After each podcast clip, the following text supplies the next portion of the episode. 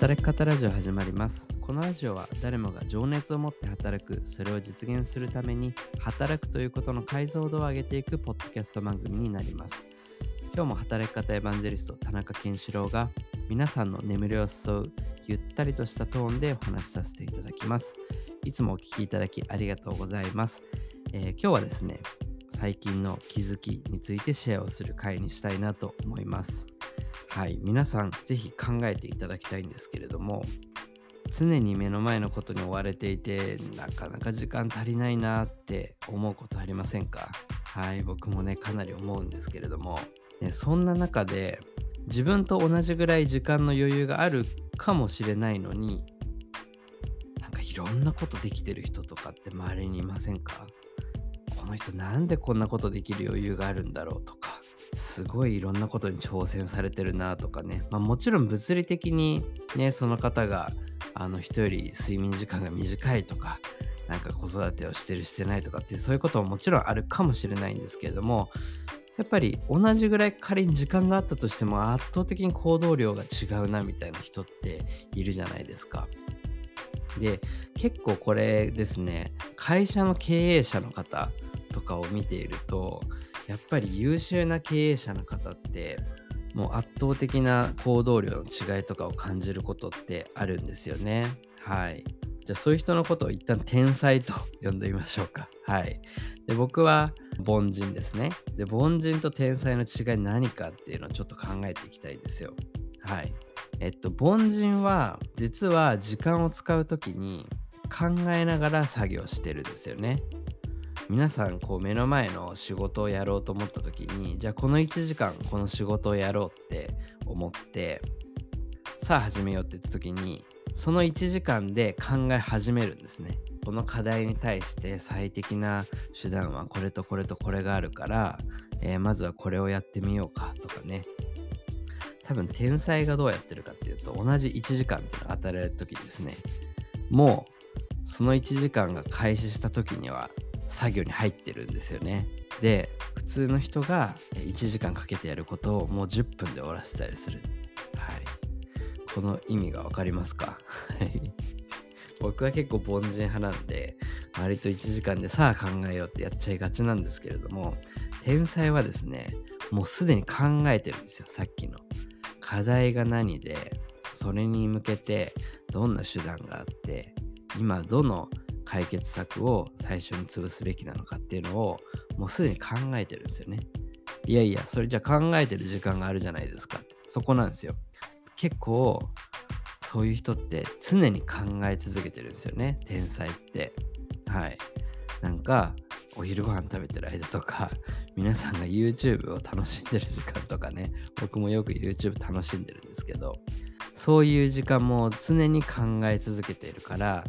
圧倒的に思考の時間っていうのを別で作っている。だから目の前の作業をする時間っていうのは本当に手先を動かす時間だけで終わるっていう。これがですね凡人と天才の違いなのかなというふうに最近考えてるんですね。ほうほうほうと分かったと。じゃあ常に考え続ければいいんですねって。そうなんですけれどもこれがですね難しい。だって皆さん仕事のこと四六時中考えるのきつくないですか？ねいや普通きついし多分嫌になっちゃうと思うんですよね。はい。なので無理になんかその仕事のことを四六時中考えてくださいっていうのはちょっと違うし多分不健康になっちゃうかなと思うんですよね。ただなんかそういう天才みたいな人とかまあそれこそ経営者みたいな人ってもうそれを考えるのが楽しい領域まで来ちゃってたりとかもうそれを考えざるを得ないみたいな状態になってたりするんですよね。このラジオでも結構こう抽象的な概念と具体的な概念っていうものの両面を理解することで物事の思考が深まるみたいな話結構してるじゃないですか。えーブランドの話とかマーケティングの話ってすごく抽象度が高い領域になるのでそこをしっかり理解するそこについてしっかり考えればいろんな目の前の課題が解決したりとか、まあ、売上アップにつながったりとか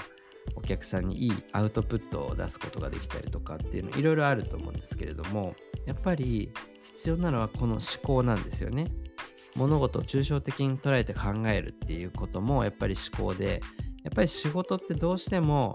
目の前の作業に向かうみたいなことに意識が向きすぎてしまって意外とその思考の時間を取れなかったりするでじゃあ思考の時間が必要ってなった時にじゃあ今から思考しましょうって仕事時間中にまあ、やり始める。まあ、それも最初は全然いいと思うんですよね。仕事の時間を使って少しでも思考の時間を増やすっていうのは。ただ、天才はさらにその先を言ってて、常に思考していて、仕事の時間は本当に目の前の作業だったりとか、やるべきことに集中できるみたいな。この違いなんですよね。で、この違い何なのかって考えた時に、感情をすごく動かしているっていうことなんですよね。エモーショナルみたいなところ。はい。結構やっぱりこう大人になるにつれて人ってこう感情を、まあ、コントロールする術を身につけてそれ自体は自分の健康的に過ごすとかにとっては大事なことだとは思うんですけれどもあまりにも感情を自分で自制することに慣れてしまって感情を動かすことが苦手になったりするっていうことがあるんですよね。僕もなんか最近まであんまりそういったこと意識しなかったんですけどもでも感情を動かすのが得意な方ってその分その感情が向く先に思考を使えるんですよねさっき皆さんがなんか YouTube 見てる時間とかテレビ見てる時間とかに、まあ、その人は思考してるって話をしたんですけどその人にとってはもうそれについてもう考えざるを得ないというかもう常に考えちゃうみたいな状態にあるんですよね。皆さんもしかしたら例えばネガティブな感情を持つ時ってずっとそれについて考えちゃうとかってあるじゃないですか人間関係でちょっとうまくいかなかったりなんか仲間からちょっとひどいことを言われたりした時にもうその日はテレビ見ててもなんか全然頭に入ってこないしなんか別の仕事も手につかないとかねまあそれはあんまりいいことじゃないんですけれどもなんか感情が動くとそれだけ思考もそっちに持ってかれるんですよね。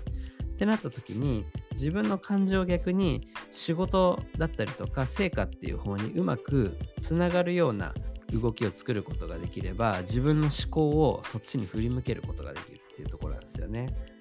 うん、だから本当に目の前の作業でも淡々とやることもすごい大事なんですけれども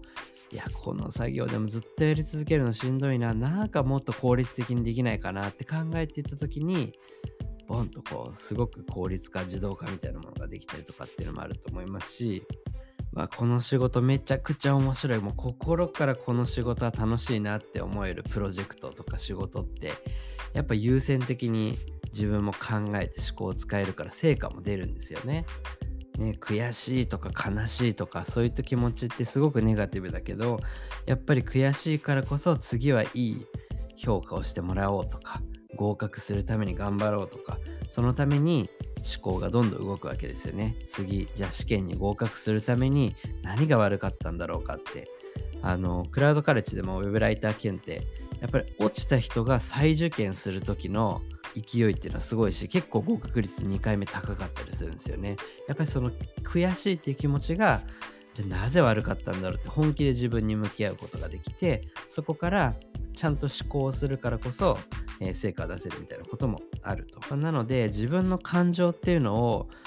まあ、うまく扱っていく感情を抑えるんじゃなくて、えー、感情をうまく生かすような形で、えー、仕事をできるようになるとその分思考を常にすることができて思考するからこそ、えー、仕事をする時に、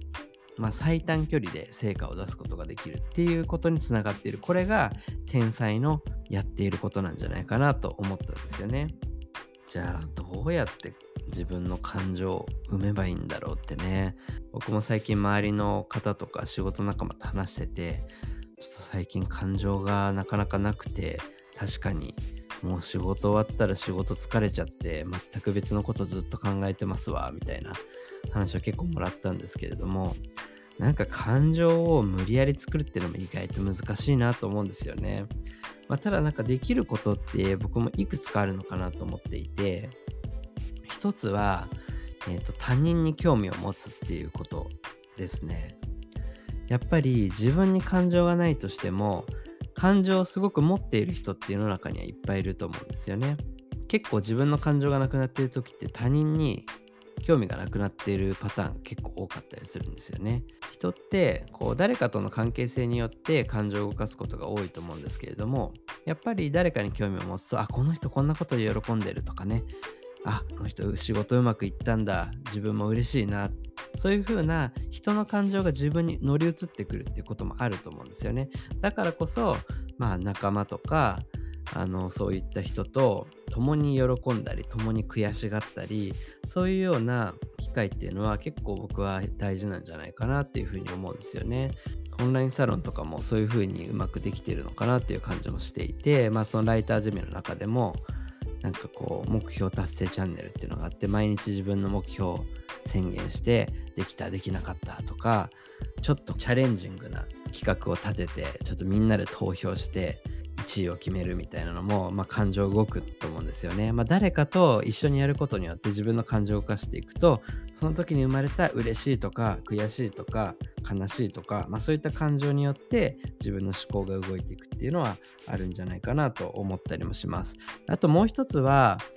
なんかあんまり僕は自分でうまく説明できないんですけどもやっぱりアートとか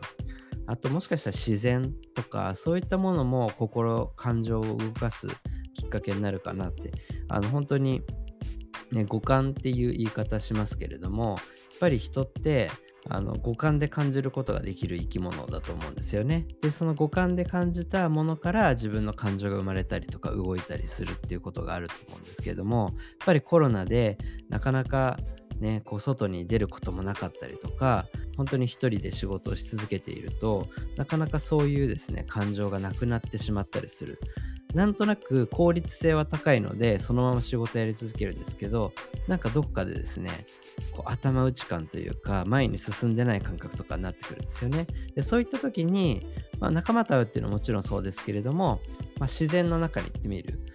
まあ、僕が逗子とかに住んでる多分そういうことがおそらく潜在的に感じていたんじゃないかなとまあ後付けなんですけども思うんですけどやっぱり海に行くとかね山に登るとかっていうところで自分の感情が動いたりとかすると思いますしそうじゃなくてももしかしたら音楽を聴くとかあるいはまあ、美術館に行くとかもいいですね。私もあのルール展っていうね展示会に行ったことで結構いろんな自分の思考が動き出したりしたこともあったんですよね。やっぱり感情を動かすためには感情を動かすトレーニングっていうのも結構大事だと思っていて直接仕事に関係なくてもとにかく感情を動かすっていうことを普段からやっておくとふとしたインプットがあった時にあそれめっちゃ面白そうとかあ悔しいとかこう正しく感情っていうものを動かせるんですよね。だからこそ、えなるべく自然とかアートとか、まあ、そして人ですよね。と、まあ、接することによって、そういった感情っていうものを、まあ、なんか育んでいくっていうのが、まあ、実は仕事にもつながるんじゃないかなと思っています。はい。という感じで、ちょっと働き方ラジオらしく、感情を動かすことによって、えー、思考の質を変え、えー、行動を変えていくみたいなところですね。えー、今日は話をしてみました。皆さんもぜひ自分の感情というものに向き合ってみてはいかがでしょうか。では、えー、本日は以上としたいと思います。また来週お会いしましょう。おやすみなさい。